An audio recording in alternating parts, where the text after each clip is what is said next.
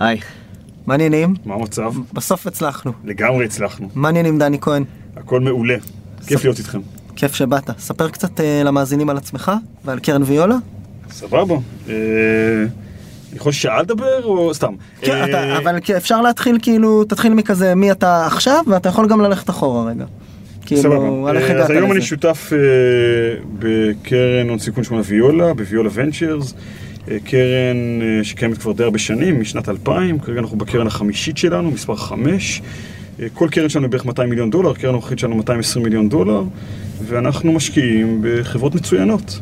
שזו אסטרטגיה מדהימה דרך אגב, להשקיע רק בחברות מצוינות. רק בחברות טובות. כן, פעם היינו משקיעים גם בחברות גרועות, זה לא כך עבד לנו טוב, עכשיו רק חברות מעולות, זה עובד לנו נהדר. הבנתי, זה היה השינוי זה היה במצגת. שינוי גדול, גדול לגמרי. החל- החלטנו, ככה הצגנו לך, את זה. עובד פגז. בין קרן רביעית לחמישית, עדכנו את המצגת ל-LPs. מגניב. עכשיו, ספר קצת על ה positioning שלך בתוך הקרן, יש לך איזשהו פוקוס או תחום כן. עניין משלך. נספר גם על עבר טיפה, או ש... כן, בוא נספר גם על עבר. בוא נתחיל- בוא נתחיל רק מהפוקוס, ואז סבבה. אה, נלך אז אה, לעבר. אני אה, כבר המון שנים בעולם ההון סיכון, כבר 17 שנה, אה, והפוקוס שלי בעיקר בתקופה האחרונה הוא בעיקר consumer, זאת אומרת מחפש להשקיע בחברות, בכלל מה שנקרא אפליקטיביות, בעבר זה היה אפליקציות שיכולות להיות גם אה, B2B, גם B2C, אבל היום הפוקוס שלי הוא כמעט 100% רק B2C. זאת אומרת, חברות, בואו נשב על זה רגע, חברות B2C, לא טריוויאלי בשוק הישראלי בהכרח. אה, נכון. או שכן, זה- ונדבר על זה.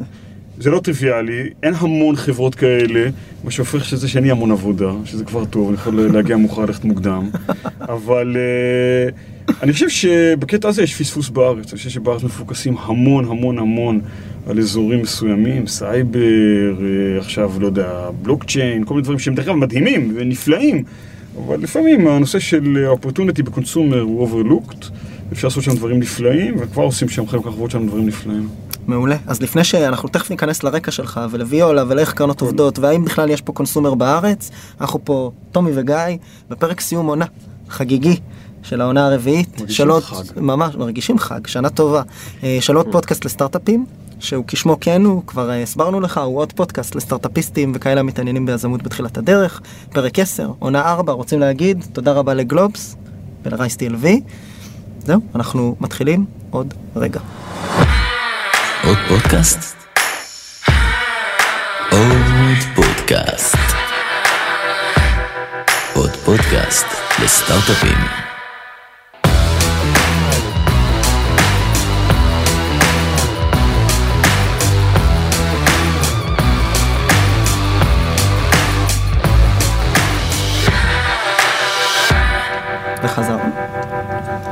מעניינים, הכל טוב. יופי. אתה רוצה קצת להתחיל מהרקע שלך אולי? סבבה, נעשה את זה יחסית קצר. אה, בדיוק שמעתי אה, הבוקר את אה, רון גורה, אז גם אני חיפאי גאה, פשוט יותר מבוגר מרון. גדלתי בחיפה. נגעת לטומי פה בעצב, לא? גם טומי הוא כזה, אתה כאילו... חיפאי לא גאה, אבל כן, כן. אני רק אגיד שהדבר הכי חשוב, ההורים שלי עדיין גרים בחיפה, והדבר השני זה שאני אוהד הפועל חיפה מושבע. גם אני. עסוק בזה באופן לא סביר. אה, תשמע, תתאפק, למצוא תשאל- לא, למצוא אותו אוהד שאלה על הפועל חיפה. חיפה. למצוא אוהד הפועל חיפה באותו חדר זה אני מסכים. כמו למצוא פוקימון אה, זהב. זה מטורף. אה, אז החלום שלי זה לדבר רק על זה. זה פעם אחת לשבת ולדבר רק על זה. אז בוא לא נדבר טיפה. על הפועל חיפה. אה, סבבה, סבבה, איך, איזה עונה. איזה, איך זכינו בגביע, לא יאומן, איזה בכי היה. כן. אפילו אה, באת עם חולצה שהיא טיפה אדומה, זה גם אה, יפה. באתי זה- חולצה אדומה בשביל שאני אוכל להגיד הפועל חיפה, ואתה תוכל להגיד חולצה אדומה, והיה, יפה, אה, סגרתם מעגל. סגרנו מעגל לגמרי. לגמרי.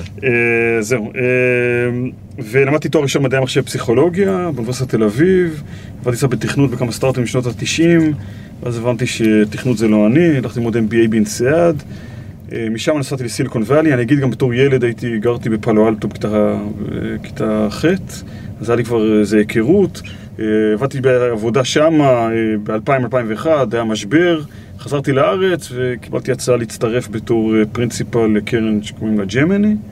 חשבתי שאני אעשה איזה שנה-שנתיים ואמשיך הלאה בחיי, והנה 17 שנה אחרי, אני עדיין בדרק הזה. אה, זהו, הייתי כמה, כמה שנים בתור אה, לא שותף, אני הייתי שותף ב-2005. 2006 נסעתי מטעם ג'מני לעוד שלוש שנים בסיליקון וואלי.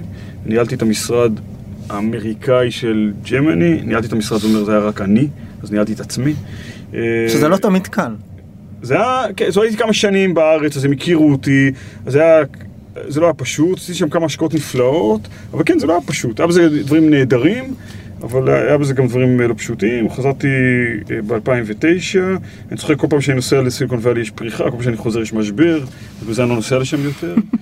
אה, וזהו, וב-2012 עזבתי ג'מיני, הצטרפתי לכרמל, מה שהיה אז כרמל, אה, בתור שותף. אה, ו... וזהו, ואז שינו שנה שעברה את השם מכרמל לוויולה, והנה אנחנו פה היום.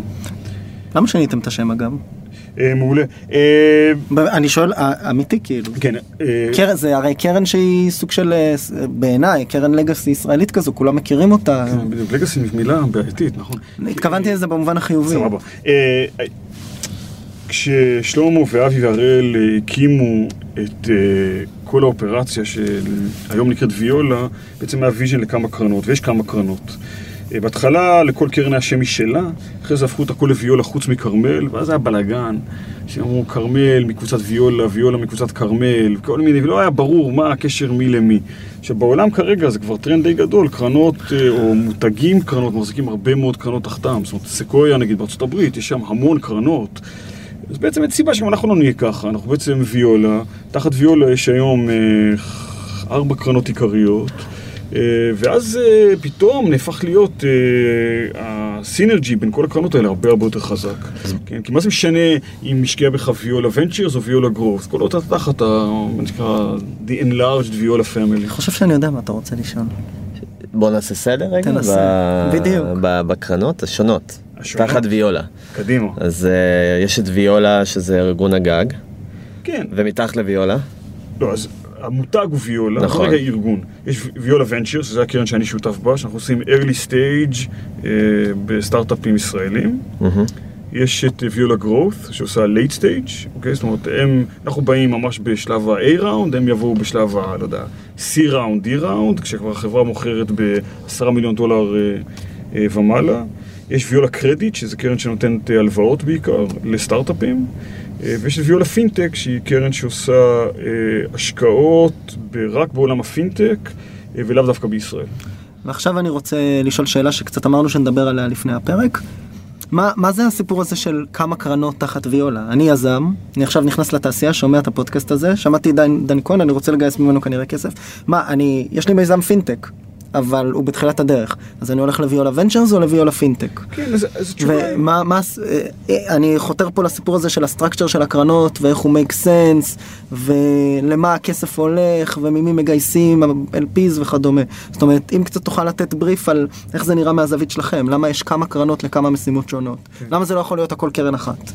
אני חושב שזה זה, זה, זה שאלה מצוינת. קודם כל, אני חושב ש... אה, אם עושים קרן אחת גדולה, ויש אסטרטגיות כאלה, יש קרנות שעושות את זה, אם עושים קרן אחת ענקית, מה שקורה שבשביל שהקרן תחזיר החזרים פיננסיים משמעותיים למשקיעים שלה, אם יש קרן של מיליארד דולר, אז ההחזרים צריכים להיות במיליארדים, מה שהופך או, או אה, גורם לפוקוס על דברים הרבה הרבה יותר גדולים. ואז הסטארט-אפים דווקא הצעירים, שלפעמים שם נמצא value מאוד מאוד מעניין, קצת נאבדים. אז אנחנו חשבנו שלפרק את זה לכמה גופים, שכל גוף יש לו את המשקיעים שלו, את ההחזרים הפיננסיים שלו, עושה יותר שכל מבחינת המשקיעים עצמם.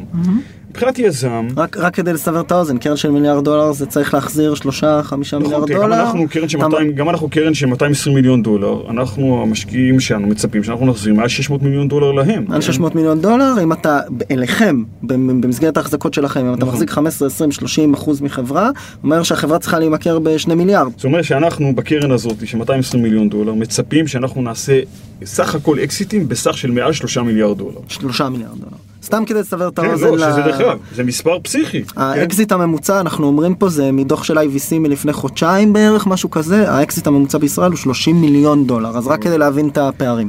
אה, משהו נורא חשוב להגיד, ואני כן. חושב שחשוב להגיד על קרנות הון סיכון בכלל. קרנות הון סיכון זה לא עסק ממוצע. זה לא, זה עסק של Outliers. זה דבר נורא נורא נורא חשוב אה, להבין אותו, בניגוד דרך אגב לאזורים אחרים, אוקיי? כל המהות של העסק הזה, הוא נבנה על זה שתהיה חברה אחת או שתיים, שהם יהיו Outlier פסיכי, והם יחזירו את כל הכסף. והם יחזירו את כל הקרן. אוקיי? אחרת העסק הזה לא עובד. זאת אומרת, אה, יש נתון מדהים ש... אה, אה, נדמה לי בכל כל קרן היסטורית, 90, ו- או 90 אחוז מקרנות שהחזירו מעל שלוש פעמים את הכסף בסך הכל לקרן, היה להם לפחות חברה אה, אחת שהחזירה אה, עשר פעמים את הכסף, ואחוז מאוד גבוה מתוכם, היה להם חברה אחת שהחזירה 25 פעמים על הכסף. זאת אומרת, אתה חייב בסוף outlier, אין, בלי outlier זה לא עובד, ולכן אה, ממוצע, זה נחמד הממוצע של IVC, פשוט לא רלוונטי, כן, who cares על הממוצע. כי צריך את העסקה-. את העסקה כן, האחת העסקה- הזו. בדיוק. פרטו קלאסי, כמו שאומרים.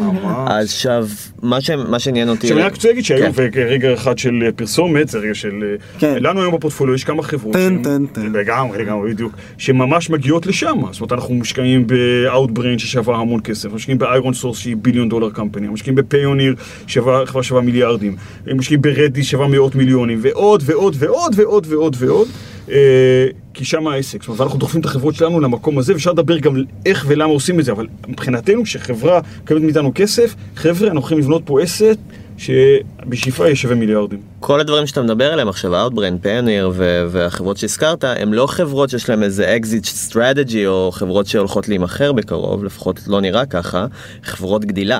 זה חברות שהן יחסית אה, נדירות ב-ecosystem הישראלי, שבאמת, אה, בוא נגיד מנקודת מבט שלך כמשקיע, איך זה בדיוק מחזיר את עצמו לקרן, אם החברות האלה הולכות, לא יודע, ל-IPO או לגדול פה עוד הרבה הרבה שנים בדומה ל-Check Point.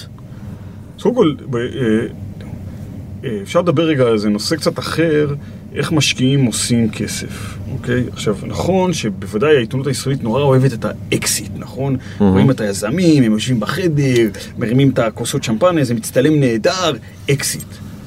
אבל יש עוד דרכים לעשות כסף. זאת אומרת, אקזיט יכול להיות גם על ידי החלפת בעלי אה, מניות, נכון? זאת אומרת, סתם אני אומר, אנחנו נגיד נכנסים לחברה, נניח הסכמנו בחברה ב-20 מיליון דולר valuation, אוקיי? והחברה עכשיו, תודה לאל, בעזרת השם ולא בעזרתו, היא עכשיו שווה 2 מיליארד דולר, אוקיי? והם מבסוטים, הכל טוב.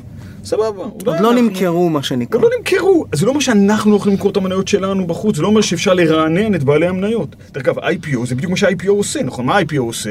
בחברה, חברה נעש- נעשית ציבורית, פתאום יש ליקווידיטי במניות, ואז אתה לוקח את המניות שלך ומוכר אותה בשוק הציבורי למישהו אחר שעכשיו מאמין שהחברה הזאת עוד יש גידול. ויש גם מנגנוני secondary יש מלא, דרך אגב, אחד הדברים שקרו והיו היום שונים מאוד מהתקופה שאני התחלתי ב-2001, שיש היום המון משקיעים, יש המון אפשרויות secondary, ואנחנו יכולים לעשות אה, אה, אקזיטים לנו, לבעלי המניות שלנו, על ידי זה שאנחנו מוכרים למשקיע אחר. דרך אגב, יש חברות, ואני לא אמנה אותן כאן, שכבר מכרנו בהן מניות ברווח נהדר, והסיבה שזה לא כתוב בעיתון, כי זה לא אקזיט. אנחנו מכרנו את המניות שלנו, מישהו אחר קנה אותן. הכל נהדר, כולם מרוצים, המשקיע שקנה מרוצה, ואנחנו מרוצים, והחברה מרוצה, הכל טוב. זה פשוט לא אה, מצטלם יפה בעיתון כמו אה, דברים אחרים. שזה מחדד גם את ההקשר של הסיפ...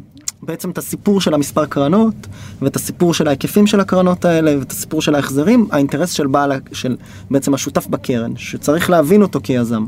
אתם בסוף קמים בבוקר כדי לנהל כסף של אנשים אחרים נכון ו-to deploy it בחברות שבסוף hopefully כמו שאמרת יהיה one outlier שיחזיר לנו את הקרן. נכון. עכשיו, אה, יש לי שתי הערות על זה. קודם כל, עוד הערה אחת, בבקשה. לסגור את, את ויולה. כן. אנחנו מאמינים ש-size matters. העובדה שאנחנו ארגון גדול, שיש שישה שותפים בוויולה ונצ'רס, ושישה שותפים בוויולה גרואות, ושלושה שותפים בוויולה, שאנחנו ארגון יחסית גדול, זה אומר שאנחנו יכולים לעזור לחברות שלנו הרבה יותר. כשבאה החברה שלי ואומרת, תגיד, זה הגיוני שמערך ה-sales שלי נראה ככה? אז אני אומר, תראו, הנה 100 חברות אחרות שאנחנו מושקעים בהן. בוא תדבר עם יזם א', ב', ג', ד', ה', הוא יעזור לך. אין היום, אין היום בארץ קרן או ארגון כמו ויולה, שיש לו כל כך הרבה חברות פורטפוליו, שנותן כל כך הרבה אה, אה, אפשרויות benchmarking בין החברות. אז אנחנו חושבים שהדבר הזה הוא מאוד מאוד משמעותי, וזה גם הסיבה שהיום הכל ויולה, כדי שאנשים יבינו, יש פה מעטפה יחסית גדולה, ובתוכה אפשר ללמוד ולקבל הרבה, הרבה ערך. אז זו נקודה אחת. אה, לגבי הנושא של מתמטיקה של קרנות, בואו נדבר עליה שנייה אחת, כי היא משמעותית. קרן של 200 מיליון דולר, דיברנו על זה. בואו נניח מחר בבוקר, השקעתי בחברה מיליון דולר, והיה אקזיט נהדר, עשינו פי חמש על הכסף, קיבלנו חמישה מיליון דולר חזרה. נחמד, נפלא. אדיר. אה, יש לי חבר טוב אומר, צרעת זה הרבה יותר גרוע מזה, אוקיי? אבל זה פשוט לא עושה כלום, אוקיי? זה בערך כמו שאני אבוא לכל אחד מכם, אומר, תביא, תביא שקל, תביא שקל. הנה, קח חמש חזרה. טוב, זה סבבה, נכון? אתה לא מתבאס ממני, נכון? נתת לי שקט, נתת לך חמש. זה לא, אתה לא כועס עליי. אבל להגיד לך שאתה חוזר הביתה לאשתך ואומר, וואי, איזה יום מדהים. לא, זה לא המצב, נכון? אנחנו צריכים... במילים להחזיר- אחרות זה לא מזיז את המחט? זה לא, זה move the needle, נכון? זה בדיוק הדבר הזה. ולכן, מבחינתנו, עכשיו כמובן, יש חברות שלצערנו לא קרה מה שחשבנו שיקרה, והעסק קצת מג'עג'ע, ווואלה, באמת החזרנו חמישה מיליון דולר. טוב, אוקיי, בסדר, סבבה, חשבנו שיהיה אפס, החזרנו חמש, לא, אבל זה לא מטרת העסק. העסק הוא להחזיר שלושה מיליון דולר באקסיטים, ולכן צריך... שלושה מיליארד. שלושה מיליארד, כן, תודה. מה זה מיליון מיליארד בין חברים? אה, שלושה מיליארד אה, אה, באקסיטים, ולכן בסוף החברות הטובות צריכות לעשות אקסיטים בשווים הרבה יותר גבוהים. מעניין. הייתה לך שאלה, לא? הייתה לי שאלה. והרסתי לך. סליחה. אז לא, אני... אוקיי, אני, אני- האמת- שאני, אני מנקודת מבט של היזמת, יזם, בעצם שבאים לוויולה, מגיעים לוויולה ונצ'רס, רוצים לגייס, קיבלו גיוס, יכולים לצפות בעצם לקבל גם מוויולה גרוף אחרי זה את הפולון, או שזה משהו שהוא באמת תלוי בחברה מתקדמת, אבל זה- זה הרעיון, לייצר איזה סוג של journey לחברות, שיישארו אצלכם ובעצם יעברו מקרן לקרן? לא, לא במיוחד, לאו דווקא. זאת אומרת, אה, זה גופים עצמאיים, הם לוקחים את ההחלטות שלהם, שותפים נפרדים? שותפים נפרדים, לוקחים את ההחלטות שלהם, יש להם גם משקיעים נפרדים, לא תמיד האינטרסים זהים, זה קרה בעבר, יש חברות שאנחנו, שמשותפות, אנחנו עובדים המון המון המון ביחד, אבל uh, מבחינת היזם, אנחנו אומרים, תשמע, הנה יש פה קרן אה, אחות שלנו, הם, uh, הם יסתכלו עליך, הם ידברו איתך, אבל אתה לא, א', לא תמיד אנחנו, uh, או תמיד כמעט, אנחנו לא רוב בבורד, זה לא שאנחנו באים ואומרים, תחליט, אבל הנה אופציה שאתה יכול להסתכל עליה, הם יקחו את ההחלטות שלהם, אתה כיזם תחליט את ההחלטות שלך. לפעמים זה קרה, זה קרה באיזה שלוש ארבע חברות, אבל זה לא קורה המון. זה לא מייצר גם סיגנלים לצד השני? במובן מסוים?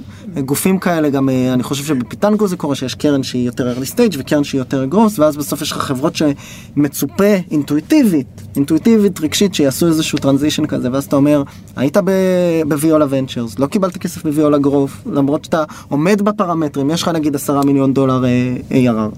כן. מה, מה קרה? למה לא? מה הם יודעים שאנחנו לא יודעים? כן, אה, אה, signaling, נקודה בכלל אפשר לדבר עליה. זה... אני חושב שהשוק, או אנחנו צריכים להסביר לשוק בצורה לא רעה, שזה, יש הפרדה. אה, ועד היום אני לא נתקלתי בבעיה הזאת בכלל. אוקיי. זאת אומרת, זה לא...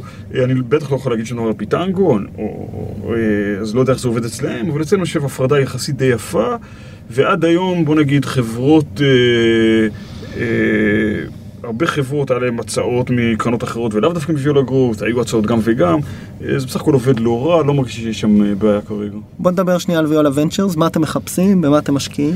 ברור, אז, אה, אז שישה שותפים, אחד הדברים המשמעותיים זה כל שותף אצלנו, יש לו, עוד פעם, לא באופן אה, אה, siloed, אבל כל שותף יש לו פוקוס קצת אחר, אז אה, אבי ועומרי מאוד אה, אה, fintech ו-insurtech, related, עושים שם הרבה מאוד עבודה, אה, עומרי ורונן עושים הרבה SaaS ו-B2B, אה, שלמה וצביקה עושים הרבה מאוד בעולם של deep tech, automotive, עכשיו נכנסנו אה, אה, לאגריקלצ'ר, אה, דברים ככה אה, בחזית הטכנולוגיה, אה, וסחבק, אה, זאת אני עושה את הקונסומר. עבדכם הנאמן, עבדכם שנקרא, נאמן, אני עושה- לגמרי, לגמרי. עושה קונסומר. עכשיו אני שם פה מין סימן קריאה, כי זה באמת, אנחנו מדברים עם הרבה יזמים, הרבה משקיעים אה, אה, במסגרת העונות שלנו. זה לא, זה לא נתפס טריוויאלי, זאת אומרת, אנשים יש איזשהו, אה, אה, מה שנקרא אמונה תפלה, אין לי דרך אחרת לקרוא לזה בתעשייה, שישראלים לא יודעים לעשות consumer. כן. אז בואו בוא, בוא ניקח דוגמאות, מ- ניקח כמה דוגמאות מ-Viola, אבל לאו דווקא. אה, אנחנו מושקעים, דווקא Viola Growth מושקעת ב-GlassesUSA, חנות אה, המשקפיים ה-online אה, הגדולה בעולם, חברה ישראלית, יושבת ברמת החייל. אה, אני ב-board של חברה אה, מופלאה שקוראים לה Lightricks, שיושבת בירושלים. בהחלט. אה, שיש לה אפליקציות... ממש אפליקציות ל-mobile. אפליקציות לפוטו אדיטינג. קים קרדשיאן, יום אחד בהיר, פשוט ככה אמרה שהאפליקציה היחידה שחשובה לה בטלפון זה פייסטיון. גם עשה משהו למכירות באותו יום. אבל הנה, כמה ירושלמים עשו אה, אפליקציה שהיום היא אה, באמת באמת באמת נחשבת אה, מותג עולמי. למי שלא מכיר, זה ממש סוג של פוטושופ לריטוש אה, כן, תמונות. זה, זה אגב חברה באמת מופלאה, אין, אין דרך להגיד את זה, לדעתי אחת החברות הכי טובות שצמחו בשנים האחרונות בישראל. אני בבורד של חברה לה פלס, שעושה שירות לתיקון טלפונים והתקנת טלוויזיות, כמו איזשהו אובר מיץ גיק סקוואד כזה, כאילו אה, תוך ש, שעה. היה פרסום שעה- שגייסו לא מזמן. ביוץ אראונד גיוס 50 מיליון דולר, אה, value creation בשנתיים פסיכי, היום אה, ב-50 ערים בארצות הברית, גדלה בקצב רצחני, ו- ויש עוד המון, דרך אגב, לא, לא רק אצלנו. ממש זה לא נכון, ישראלים הם מעולים. דרך אגב, ישראלים סתם, עזבו עכשיו רגע הייטק. ישראלים יודעים לעשות יין מופלא, אוקיי? יודעים לעשות אה, רשתות כמו סבון וללין אה, ועוד, אה, עושים סרטים נפלאים שזוכים אה, בפרסים. מי אמר שישראלים לא יודעים לעשות? ישראלים יודעים לעשות מוצרי קונסומר. חבל על הזמן. זה פשוט לא נכון לחשוב ככה, אה, ו... ויש מלא מלא הוכחות בשטח. ומבחינתי, אני נהנה מזה נורא, וזה גורם לי אושר. אז רגע. יש, קודם כל יש הבדל בין לעשות מוצר טוב ברמת ה-unit לבין לבנות עסק של consumer. נכון. לשווק, למכור, מערך, הפצת תפעול, ודבר שני, מה, אז מאיפה הגיעה האמונה התפלה הזו? אנשים סתם אומרים, אתה בסוף מסתכל, אתה בוא- יודע, יש גם איזושהי תמה ספציפית בעולם ה-venture funding, אתה מסתכל גם על אה, כל מיני קרנות ש-did really well, עושות SaaS, B2B, חברות שהן tech savvy כאלה, Cloud Cyber אה, Infrastructure אה, IT, mark- marketing, נגיד התורמה וכדומה, תראה, אז, אז אני חושב, אני חושב ש... בכוונה מאתגר את ה... לא, לא, לא, זה, קודם כל זו שאלה שאני אני מתחבט בה, וכש, וכשאתה עושה משהו שלפעמים הוא קצת, אה, בוא לא נגזים, זה לא שהוא כזה, זה רעיון מהפכה, וכשהוא קצת אחר מכולם, אז אתה רוצה לחשוב האם אתה הכי חכם או הכי טיפש, ויש דברים שאני חושב שאני הכי טיפש, אבל אה, אני חושב שזה נובע מכ, מכמה נקודות. אחד, בוא, אנחנו, חברות הקונסומר שלנו פועלות בשוק שהוא לא ישראל. וישראלים הם שונים מאמריקאים במאה אחוז, אוקיי? וכשאתה מקים סטארט-אפ ואתה חושב מוצר קונסומר, אתה לא חי בתוך השוק שאתה נמצא בו. עכשיו הייתי אה, חודש בארצות הברית בקיץ, אה, וביליתי שבועיים בניו יורק, ואתה נוסע בסאבווי, ואתה פשוט רואה איזה מודעה על איזה מוצר שאתה לא הכרת, וכאילו, רק, רק מלהיות, אתה כבר לומד יותר על, על מה קורה בעולם, אתה מקבל את זה בחינם באמריקה, ובארץ אין את זה. אה, אז זה נותן המון תחושה שישראלים לא מבינים, וזה נכון, בהמון בחינות אנחנו לא פיקס מבינים את הצרכן הסופי שאליו אנחנו הולכים. נקודה שנייה, שהרבה מאוד מהמשקיעים פה לא גדלו בעולמות האלה. זאת אומרת, רוב המשקיעים פה, שאתה מסתכל על העבר שלהם, הם גדלו קצת בעולמות... אה, אה, תוכנה. אה, כן, בעולמות תוכנה, וזה ה... שם. יש להם comfort יותר גדול, שם מרגישים פרדקטיביליטי יותר גבוה אה, וכולי. אה, אז, איך יזם קונסומר מפתח אקספרטי? בתחום שבו, לפחות באמונה התפלה, אולי זה לא המציאות, יש מעט יחסית מומחים בארץ. אז רגע, שנייה, אתה יודע, מה זה אוקיי. מומחים? בשביל לעשות מוצר קונסומר טוב, זה עסק ממש ממש ממש פשוט. צריך בסך הכל מוצר טוב ושיווק טוב. נורא קל, נכון? מה הבעיה? אוקיי? אה, עכשיו, כן, אבל consumer זה יכול להיות גם פיזי, גם אפליקציה, דיברנו פה על כל מיני דוגמאות. לא נכון, יש מלא דוגמאות, אבל אני אומר, אוקיי. לא, אני אומר, עכשיו, דווקא אז ככה, אני חושב שב product side, אה, יש פה, אתה רואה, לפעמים יותר טובים, פחות טובים. דרך אגב, יש לפעמים אה, רעיונות consumer שהם פשוט רעיונות לא טובים, כן? עזוב, זה לא קשור לישראלים, לא ישראלים, זה גם, זה גם קורה בארצות הברית. אתה יש מוצר, אח שלי, אה, עזוב, נו, מוצר גרוע, כן? כאילו, אף אחד לא צריך את זה, כן? בסדר, קורה. ו marketing, דווקא זה מדהים. הישראלים, יש פה המון יוצאי forex וקזינו, אנשים יודעים לעשות פה performance marketing חבל על הזמן. כן, זה לא שהם יודעים לעשות marketing בישראל, יודעים לעשות marketing אה, מצוין. אני חושב שאיפשהו השילוב הזה, לקחת אנשים שהם מאוד performance uh, oriented מעולמות uh, טיפה ככה, ככה, ככה, לחבר אותם אנשי product מאוד מאוד טובים, זה לא קורה, uh, uh, לא קורה המון, אבל uh, אני חושב שזה מפתח מאוד מאוד חזק להצלחה בדברים האלה. וזה ה skillset שאתה מצפה לראות בחברות שבאות אליך. בוא נדבר עליך כשותף בוויולה ונצ'רס, על מה אתה מסתכל היום? אז קודם כל, אני חושב שאחד הדברים שהם נורא מעניינים לא רק בעולם ה consumer, אלא בכלל, אחד הדברים שקרה בעולם הטכנולוגיה, בעולם ההייטק, שלאורך הרבה שנים אתה רואה איך הוא השתנה, הכל זה הייטק עכשיו. פעם, לפני עשר שנים, כשעוד הייתי בג'מיני, אז מה, מה, במה השקענו? בחברות שציפיתי שסיסקו תקנה אותם, או מייקרוסופט תקנה אותם, או היו, היה אזור ההייטק שהוא לא היה קשור לאזורים אחרים. היום, insurance, ברור שזה הייטק, חקלאות, ברור שזה הייטק, בנקאות, אה, ברור שזה הייטק. אה, כל מוצר שאנחנו עושים, זאת אומרת, everything is out for disruption, באמת everything is out for disruption. אז בסוף, אני חושב כמו הרבה מאוד אנשים, כשאני רואה חברה, אני מנסה למצוא איזשהו בלנס בין לא לשפוט את זה לפי מה שאני אוהב או לא אוהב, אוקיי? זאת אומרת, ברור לי שצרכנים יש המון בעולם ואני לא הצרכן הדוגמה. מצד שני, אני צריך להתחבר לזה באיזשהו אופן, נכון? זאת אומרת, אני בסוף כן מסתכל על מה שאומר, וואלה, זה מדבר אליי, פה נראה לי הזדמנות, אה, אה, ופה לא. כן, חייב להיות שם חיבור אישי, הרי דווקא בעולמות של קונסומר אתה צריך להיות מאוד מטריק אה, אוריינטד. שנייה, תכף... זה נכון. אני, בוא נעשה את זה ג'נדר. מישהו בא ומוכר חזיות, ועושה 100 אלף דולר בחודש וצומח ב-40% כל חודש. מה זה משנה אם אתה משתמש או לא משתמש בחזיות? סתם, זרק. שנייה, רגע. קודם כל... אה, אני רוצה לציין, יהרגו אותי על הדוגמה הזאת. אני רוצה לציין לפרוטוקול כן. שאני נשוי ויש לי ארבע בנות, אוקיי? קודם כל, קודם. קודם כל, אני רק רוצה שיהיה ברור. אה, לא, מתחבר, זה לא מתחבר, אני דני משתמש בזה. Okay. אוקיי. מתחבר במובן הזה שאני אומר, וואלה, אני רואה את הדבר, רואה את זה, מבין את זה, אוקיי? Okay? הבנתי. דברים שאני לא רואה, לא, קשה לי להבין אותם. אוקיי? זה לא, אני יודע שזה לא קריטריון טוב, אבל אני אומר, אני בסוף... לא, בסדר, אתה אומר כמו... להיות הוגן, אני צריך איכשהו להרגיש, וואלה, את הדבר הזה אני מבין. לא, אני מקבל, כי זה, במובן הזה, אני חושב שזה כמו שבעולמות הביטובי, מישהו יבוא ויגיד, השוק שאתה פוגש, או הכאב שאתה מסתכל עליו בתוך אה, שוק הסייבר, הוא כאב שאני מאמין שדורש פתרון. יש פה, יש פה היבט של אמונה, בסדר. עכשיו, בסוף, אתה צודק שאנחנו מאוד מאוד על metrics, metrics בשני מובנים, אוקיי? אני, אני אקח, אני רוצה לקחת, יש לנו דוגמה בחברת פורטפוליו שלנו שקוראים לה worthy, שהיא חברה באמת יוצאת דופן, היא, האמת שהיא מתפתחת עכשיו לעוד שווקים, אבל היא, בבסיס שלה היא עוזרת לנשים למכור בעיקר, למכור את הטבעות אירוסין שלהם אה, אחרי שיש, אה, אחרי שיש פרידה, קרמה חדשה, אוקיי? אז אוקיי, מה זה התחבר לזה? אתה, אני נשוי באושר, אני לא מוכר טבעת נישואים, אז הנה, וזה לא, אני לא צריך חנישי, אבל אתה שומע את זה פעם ראשונה, אתה אומר, וואלה, האמת, הדבר הזה עושה שכל. אחרי, אחרי גירושים? בעיקר, זאת אומרת, לפעמים גם זה עניין של upgrade, כן, אבל ברור, אישה רוצה למכור טבעת יהלום, זה בעיקר... אה, זה ה-use case המרכזי. זה כרגע, עכשיו יש עוד use cases, אבל זה ה-use case שהם התחילו איתו. אבל זה, אתה מבין את זה, אתה אומר, וואלה, באמת, כאילו pawn shop, שזה מקום שאפשר לקנות, זה, זה מגעיל, לעשות משהו שהוא הרבה יותר style ועם transparency נכון, זה, זה עושה הרבה יותר שכל. אז עוד פעם, אני לא חייב להיות user, אבל אני יכול להתחבר, אה, אני מבין את הרעיון. מבחינת ה metrics, אז אנחנו מסתכלים על metrics קיימים, זאת אומרת, רוצה לראות שיש איזשהו traction התחלתי, אבל אתה כן גם רוצה להבין שה margin structure העתידי הוא הגיוני, שה unit economics הם הגיוניים, זאת אומרת, אתה כן חייב להבין, או בסוף לבנות איזשהו מודל אה, פיננסי שאתה יכול אה, להתחבר אליו. אם יש מטריקה שכבר הדבר הזה טס, כאילו מתחיל לרוץ, אז החיים הרבה הרבה יותר אה, קלים. למרות שבעבר עשיתי השקעות שהמטריקות נראו לי מאוד טובות בהתחלה, וזה, לצערי, זה... לא נמשך. זה לא נמשך, ואני חושב שזה גרם לי לעשות טעויות שלא ראיתי דברים אחרים מספיק לעומק. אני חושב שאחד הדברים שבאמת מדברים על B2C, שזה באמת עולם מאוד תחרותי. כלומר, בסוף אתה צריך אה, סוג של איזה...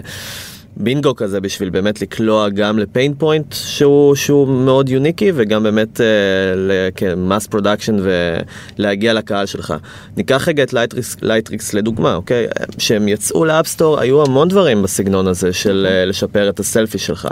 מה גרם לכם בתור קרן להשקיע בחברה כזאת שמגיעה עם הרבה יכולות, נכון, של עיבוד תמונה, אבל מצד שני גם הרבה תחרות? אז קודם כל... אה, אה, אנחנו השקענו בלייטריקס, אה, סליחה, אנחנו השקענו בלייטריקס יחסית מאוחר, אוקיי? זאת אומרת, הם כבר היו כבר עם good revenues, עם לקוחות וכולי. הרבה אני מדבר עם זאב, זה המנכ"ל של לייטריקס, היה לנו עסקה סגורה ביד שנה קודם לפני שהשקענו, וברגע האמת ירדתי מירושלים, חזרה לתל אביב, אמרתי, אלוהים, מה, יש כל כך הרבה תחרות, ומה זה, ואני מפחד, והחלטתי לרדת מהעסקה.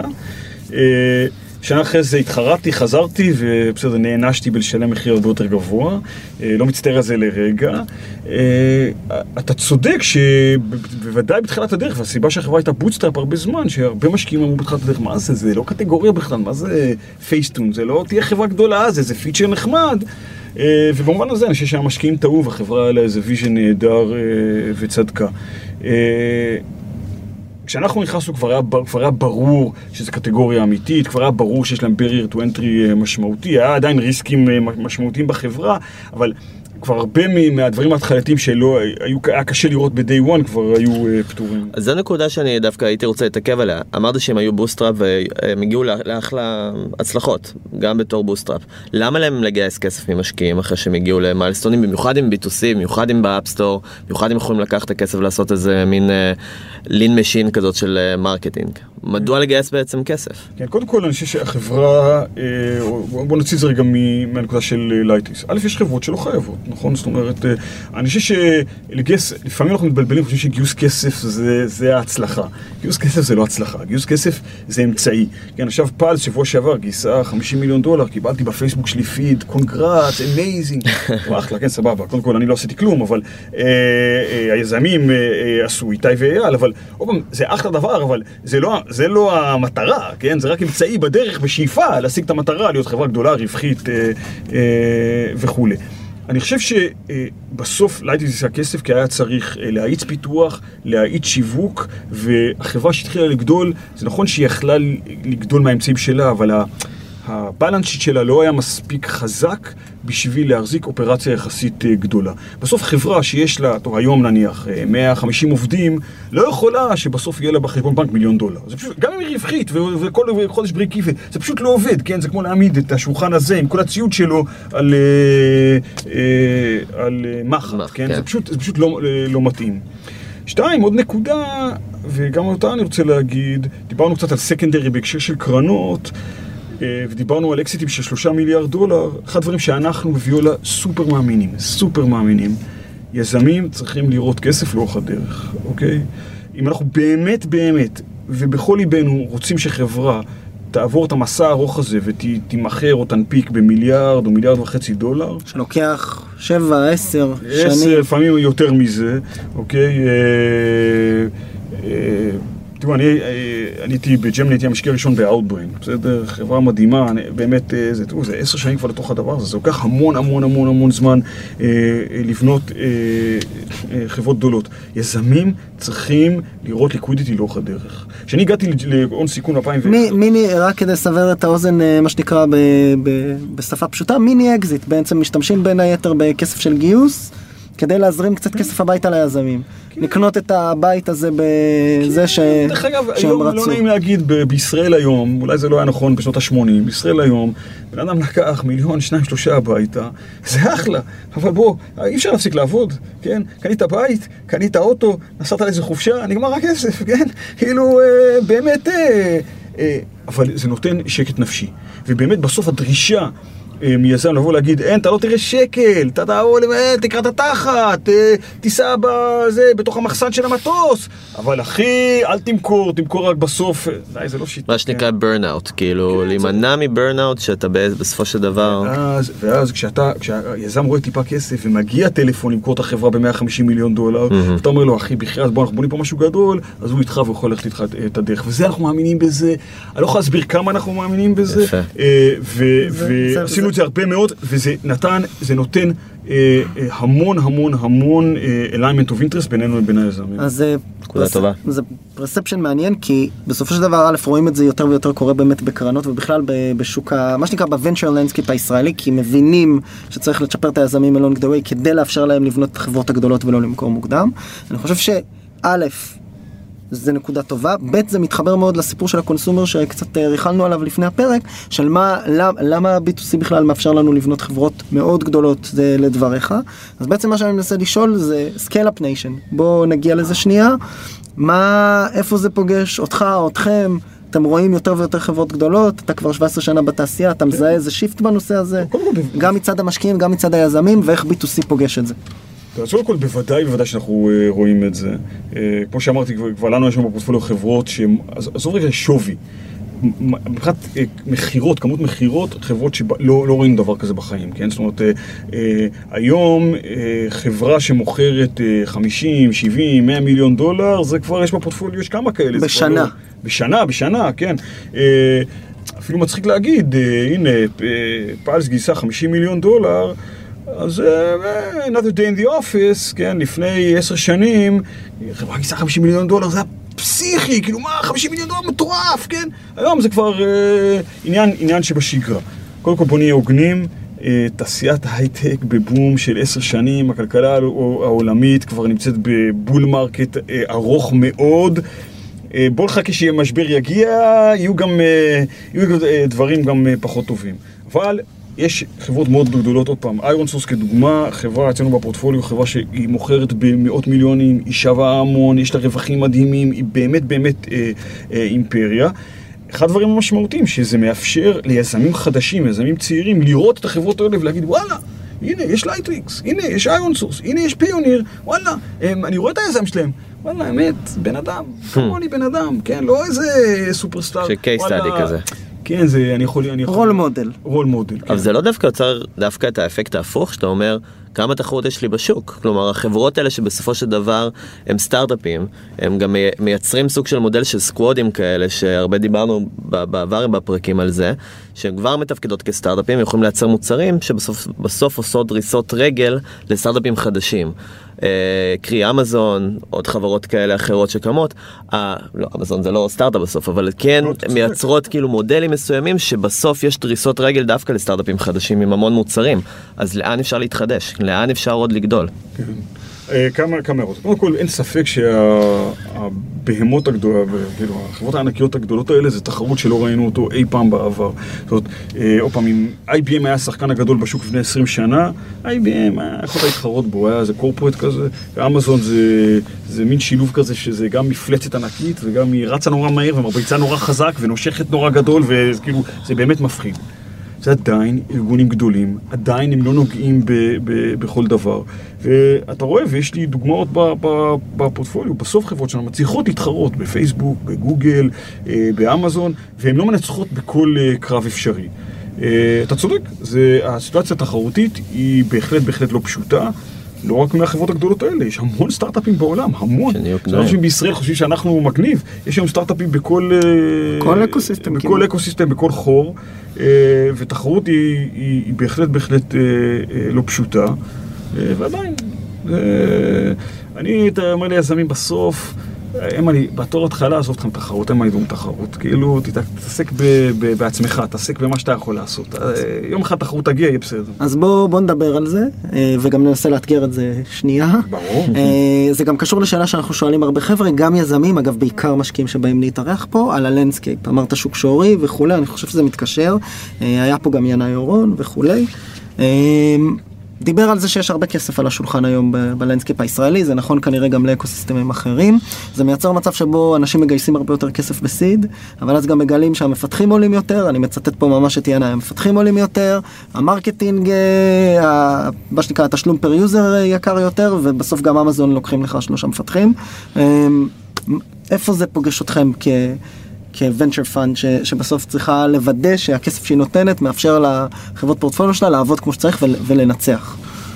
קודם כל זה בעיות uh, מהותיות, הן uh, מאתגרות uh, מאוד. היום, היום החברות, החברות שלנו עולות הרבה יותר ממה שהן עלו בעבר. כן, השקענו לא מזמן בבחור יזם ישראלי נהדר שיושב בליסבון, לא בישראל.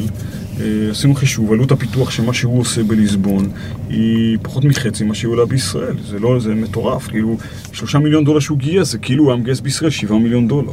מה שזה אומר, זה אומר שהנה עכשיו אנחנו עושים איזה seed, לא משנה, בחברת consumer. אה, ה seed שאנחנו עושים זה ארבעה מיליון דולר.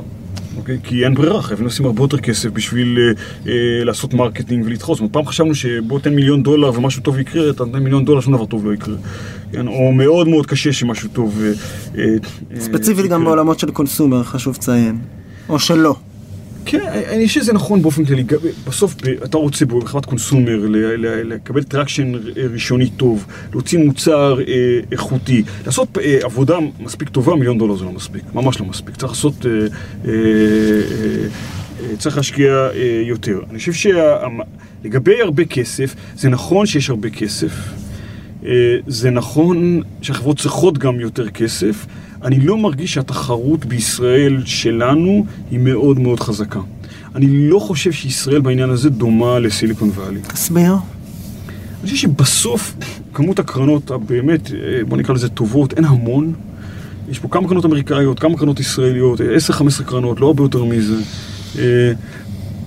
כל אחד יש לו זווית קצת אחרת, פוקוס קצת אחר. אה, התחרות, לא אומר, קיימת, אנחנו לפעמים אה, מנצחים עסקאות, מפסידים עסקאות, זה לא שאין תחרות, אבל אה, קודם כל בישראל כמעט כולם רואים את כל החברות. מעט מאוד קורה שיש איזו חברה שאתה אומר, וואו, בואנה, מאיפה זה הגיע? זה קורה. אה, לנו, תמיד צוחקים שנגיד בתוך קרן שלנו של 20 השקעות בקרן, אצלנו יש איזה שלוש חברות שרק אנחנו ראינו, ובכל קרן יש גם איזה שלוש חברות שכל אחד ראה. דרך אגב, זה לאו, לאו דווקא חברות טובות, כן? אבל... אז כל אחד יש לו איזה משהו מיוחד שהוא רק שלו. אה, אבל, אה, אבל בסוף, בסוף, בסוף, בישראל בניגוד לוואלי, כולם רואים הכל, זה עניין של החלטה. בסוף הטעויות שלי, שאני לא השקעתי בווייז, או לא השקעתי בוויקס, או לא השקעתי... אני ראיתי את החברות האלה, פשוט אני לא, לא הבנתי את זה. לא הבנתי, זה עשיתי טעות. חשבתי שזה יהיה א', היה ב', פשוט טעות שלי, כן? אה, וזה הרבה יותר עניין של decision making מאשר access, בסדר? זה משפיע על ההחלטות העתידיות שלך? וואו. קודם כל, פומו. כן. פומו, רגע, רגע, שנייה, פומו בכלל זה תמיד שאלה. פומו רטרואקטיבית. תראה, אה, אי אפשר די. אה, אני לא אני לא אשקיע בכל החברות הטובות שיהיה בישראל, בטוח אני אפספס כמה. אה, אני צוחק, אני ממש זוכר, נגיד וויקס, אני ממש זוכר, כן, כאילו, פשוט לא הבנתי את זה, טמבל, פשוט לא הבנתי את זה, כן. אה, אני חושב שאנחנו עושים כל הזמן ברמת הקרן תחקיר על מה החברות הטובות בארץ, למה ראינו, לא ראינו, החלטנו, לא החלטנו. האנטי פורטפוליו. כן, אנחנו, עכשיו, מה הבעיה? הבעיה היא שכל ילד הוא יחיד ומיוחד. ועכשיו רגע, בלי ציניות, אה, כל חברה היא קצת שונה, ואתה נורא רוצה ללמוד משהו, ונורא נורא נורא קשה אה, ללמוד מ- מ- מהטעויות שעשית לגבי העתיד. אפשר ללמוד. במיל, אבל- במילים אחרות, חוץ מלתת לעצמנו איזה מכה על היד, אנחנו לא, מה שנקרא, לא, לא, לא באמת אינהרנטית יודעים לייצר מודל שימנע את הטעות הבאה. תראה, דרך אגב, אחד. אה, אה, מזכיר לך, ההשקעות הכי טובות שעשיתי בהיסטוריה שלי, כן? וואו, בוא'נה, השקעתי ביזם, מדהים, עשה חברה, מכרנו חצי מיליארד דולר, באמת היה פגז, אוקיי? אה, בג'מני, יש להם חברה, קראו לה אדאפ TV, נמכרה ל-AOL, אה, קצת פחות מחצי מיליארד, מדהים. אתה אומר, מעולה, דני, אה, עשית טוב, יאללה, אה, קדימה, תעשה עוד כאלה. אבל הוא היה מיוחד, זאת אומרת, אין כזה בדיוק, יש דומה, אבל קצת אחר. עכשיו, ואז אתה מגיע לקלישאות, נכון? שואל אה, VCs, מה, מה זה השקעה טובה? טוב, נו, שוק גדול, אה, יזם, צוות מצוין, אה, מוצר, טכנולוגיה מנצחת. וואו, זה היה כל כך insightful. עמוק. למדנו כן. כל כך הרבה. אז מעבר ל basics האלה, כל מקרה לגופו, וכל דבר והאיכות שלו, וכל סיפור אה, והאיכות שלו.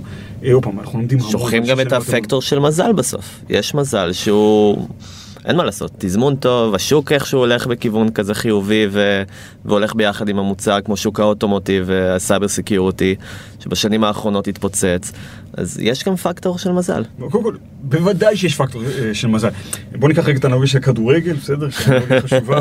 אה, הדקה היא הדקה 85, המאמן מעלה את אה, מושיקו כמחליף, הוא רץ לתוך הרחבה, יש קרן, הפוגע, פוגע לו בטעות בראש, מתגלגל, פוגע בקורה, עולה למשקוף, עובר את קו השער, גול, מנצחת 1-0. בסוף הראיונות אומרים, בואנה, איזה מאמן, החילוף הבינגו של המאמן. אומרים, מושיקו, איך ידעת לעמוד? בדיוק איזה, יאללה, בחייאת, זה באותה מידה יכול להיות אחרת.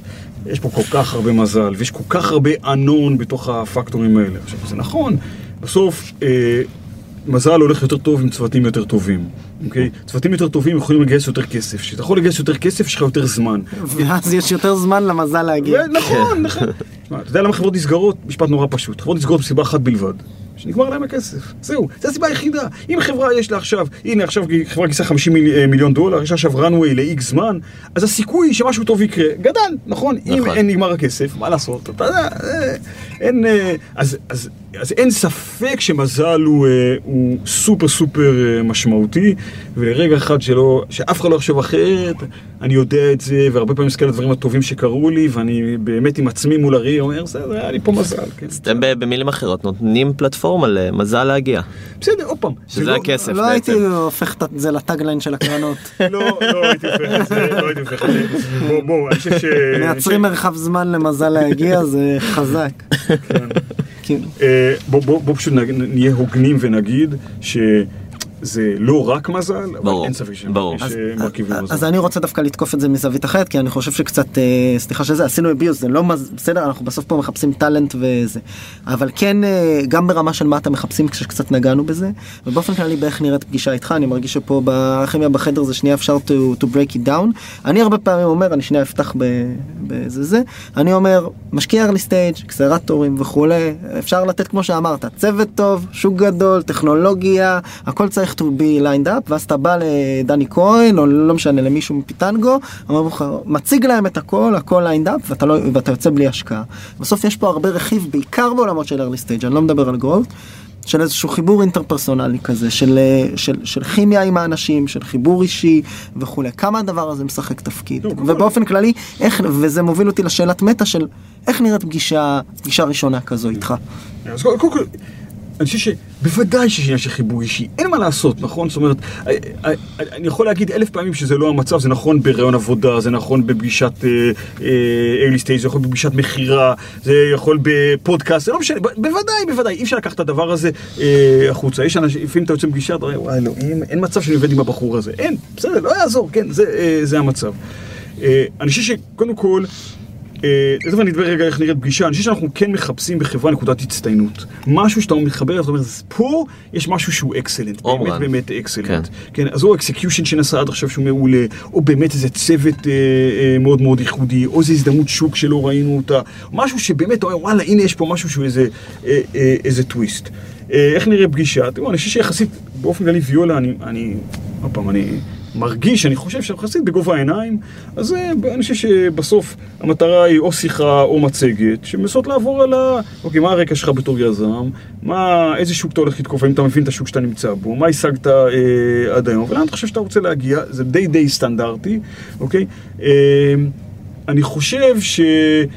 לפעמים, וכאן נקודה שהיא פרקטית, אני חושב שיזמים לא מספיק מבינים את המשמעות של דיון מספרי בפגישות, אוקיי?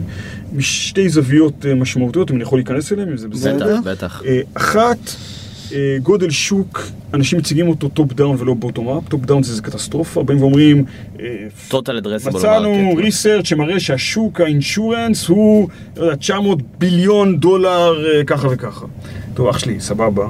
אתה לא שוק ה insurance, אתה זווית קטנה בתוך זה, אז בוא נבין כמה לקוח משלם לך על מה שאתה נותן, ולפי זה בוא נכפיל איזה מספר לקוחות, בוא נבין באמת מה גודל השוק שלך, בוא נעשה את זה bottom up ולא top down, זה דבר אחד שאנשים אז במקום total addressable market להציג את גודל השוק הכללי ואז מה הנגזרת שלך לא, על השוק הזה? לא. אז מה הכוונה? כמה, כמה הלקוח שלך ישלם על מה שאתה עושה, וכמה לקוחות כאלה יש. אוקיי? אני מוכר לזקון, לביטוח, אה, לסקייטבורד, לזק- לזקנות במיאמי, כמה זקנות יש במיאמי שנוסעות על סקייטבורד, מעולה, אה, הן קונות את זה בחמישה דולר, מה גודל השוק שלי. ככה, אה, זה bottom up, לא top down, אוקיי? אז זה נקודה אחת. והנקודה השנייה, שיזמים לא באים עם שקפים פיננסיים, כן? זאת אומרת, תבוא עם שקף פיננסי, תבוא ותגיד, חבר'ה, מה התוכנית, אוקיי? התוכנית היא, אני מגייס שלושה מיליון דולר, אני הולך לבזבז מיליון וחצי דולר שנה הבאה, שלי הולך להיות ככה. תוכנית פיננסית, שמה אתה הולך לעשות, אוקיי?